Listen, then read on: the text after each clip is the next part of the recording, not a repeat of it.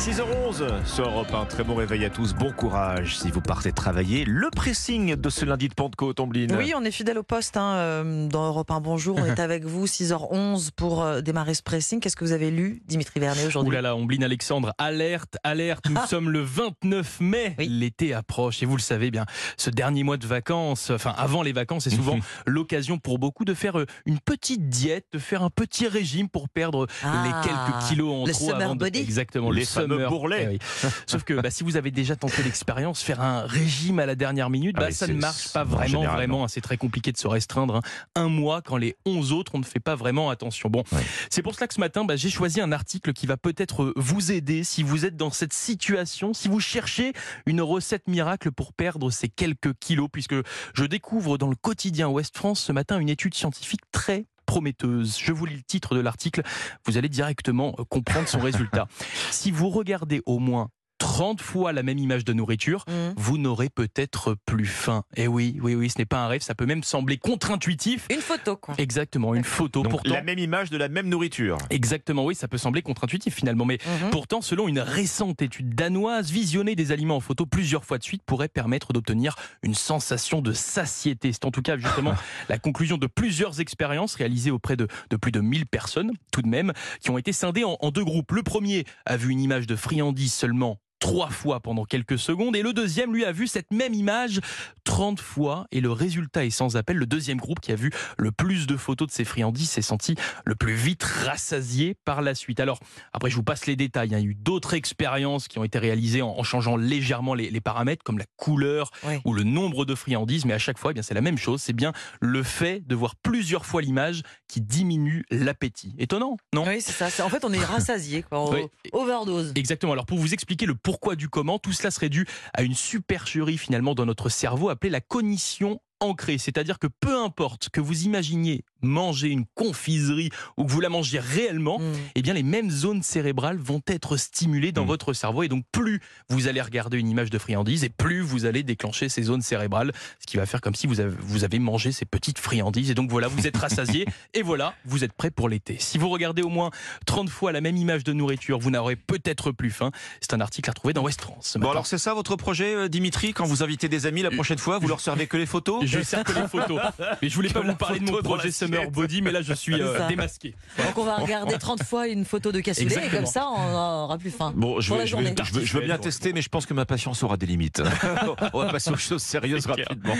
Votre sélection ce matin, Ombline. C'était en fin de semaine dernière. L'État du Connecticut euh, aux États-Unis a réhabilité 12 personnes condamnées à mort, 9 femmes et 2 hommes. Problème, ces 12 personnes ont été exécutées, déjà exécutées, et ce, il y a presque 375 ans. Ah oui. C'est un article publié sur le site du Parisien, accusé, condamné, exécuté pour sorcellerie, pendu haut et court après une longue bataille menée euh, par leurs descendants. Un tribunal du Connecticut a donc souhaité réparer une erreur judiciaire et proclamer leur innocence. On connaît tous euh, les histoires hein, autour des fameuses sorcières de Salem.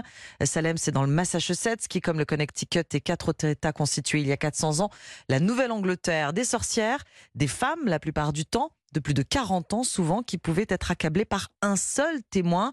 Une seule personne pouvait décréter qu'une femme était hérétique et l'envoyer devant un tribunal qui souvent, encore, la condamnait à mort. La misogynie en faisait des femmes bouc émissaires. Parmi ces 12 personnes qui ont obtenu euh, l'amnistie, posthume se trouve par exemple Alice Young, pendue il y a 376 ans. À cette époque, une grave épidémie euh, tue beaucoup d'enfants euh, dans, euh, dans cette région du Connecticut, y compris les enfants de ses voisins. L'unique fille d'Alice Young a de la chance, elle survit.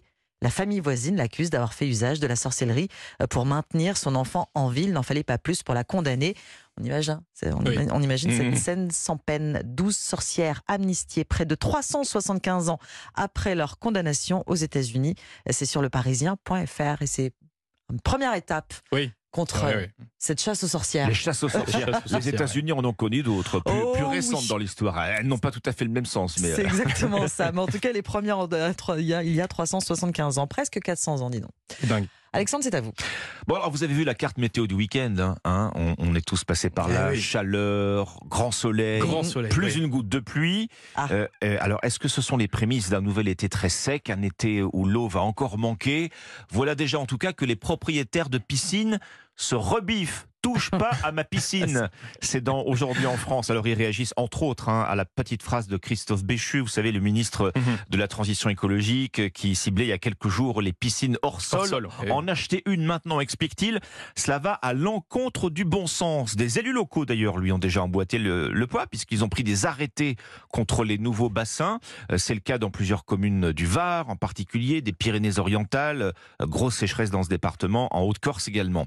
Voilà donc évidemment qui fait enrager les piscinistes et leur clientèle. Malgré la oui. sécheresse, bah, tout le monde n'est pas prêt à renoncer à ses projets de, de piscine dans le jardin.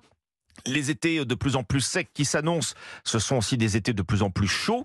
La France, vous savez, championne d'Europe des piscines Des privées. hein. piscines, ouais, ouais, ouais. Et, et même la deuxième au monde derrière, derrière, derrière les États-Unis. Ah États-Unis, oui. d'accord. Voilà, on est le deuxième pays au monde avec le plus de piscines privées Incroyable. derrière les États-Unis. En France, 3 millions et demi de bassins privés dans les propriétés des Français. C'est 1 million de plus qu'en 2020. Ça veut dire que depuis le confinement Oui. et, et- et maintenant, 1 million de, de piscines supplémentaires Ouais, ont, d'accord. été, euh, Creusées, ont- ont été euh, construites. Euh, Gros marché donc pour les Ouais, piscinistes, évidemment. La piscine, je vous le disais, c'est aussi un remède anti-canicule euh, plébiscité par Mm. ses défenseurs, même s'il faut lâcher 5000 euros pour une piscine hors sol. Même cher, si oui. une piscine euh, euh, creusée, la version creusée, coûte Ouais. entre Mhm. euh, 20 000 et 40 000 euros. Alors que dire de toutes ces piscines accusées de pomper dans les nappes euh, pour l'agrément quand certaines communes ont peur que l'eau arrête de couler au robinet? Bah, Les professionnels se défendent en disant que non, les piscines euh, sont loin d'être les plus consommatrices en eau. Selon le centre d'information de l'eau, une piscine de 20 mètres cubes, en fait, euh, à l'année, bah, c'est à peine plus que l'usage d'un lave-linge ou d'un lave-vaisselle, vous voyez, pour une famille de D'accord. 4 Mhm. personnes. Il reste que la comparaison s'arrête sans doute ici, parce que en cas d'alerte sécheresse, les restrictions d'eau, elles viseront sans doute plus logiquement le remplissage bien des piscines que l'usage du lave-linge. C'est sûr. Bah, C'est plutôt logique. hein. si une piscine a été construite il y a 10 ans, normalement, l'eau, euh, elle est traitée, elle n'est pas, vidée. Elle n'est pas vidée, non, on en vide tout pas, cas pas heureusement, on systématiquement. vide pas l'eau Ouais. tous les ans. Là, non, mais il faut plusieurs années pour vider une piscine. Bon, Moi, en je tout suis cas, pas le- la défenseuse des piscines, mais en tout cas, je compare la, la- la- la comparaison avec le. des défenseurs, en tout cas, il y en a, c'est-à-dire dans le Parisien, et ça s'appelle Touche pas à ma piscine. Merci Alexandre, merci Dimitri, c'était le pressing.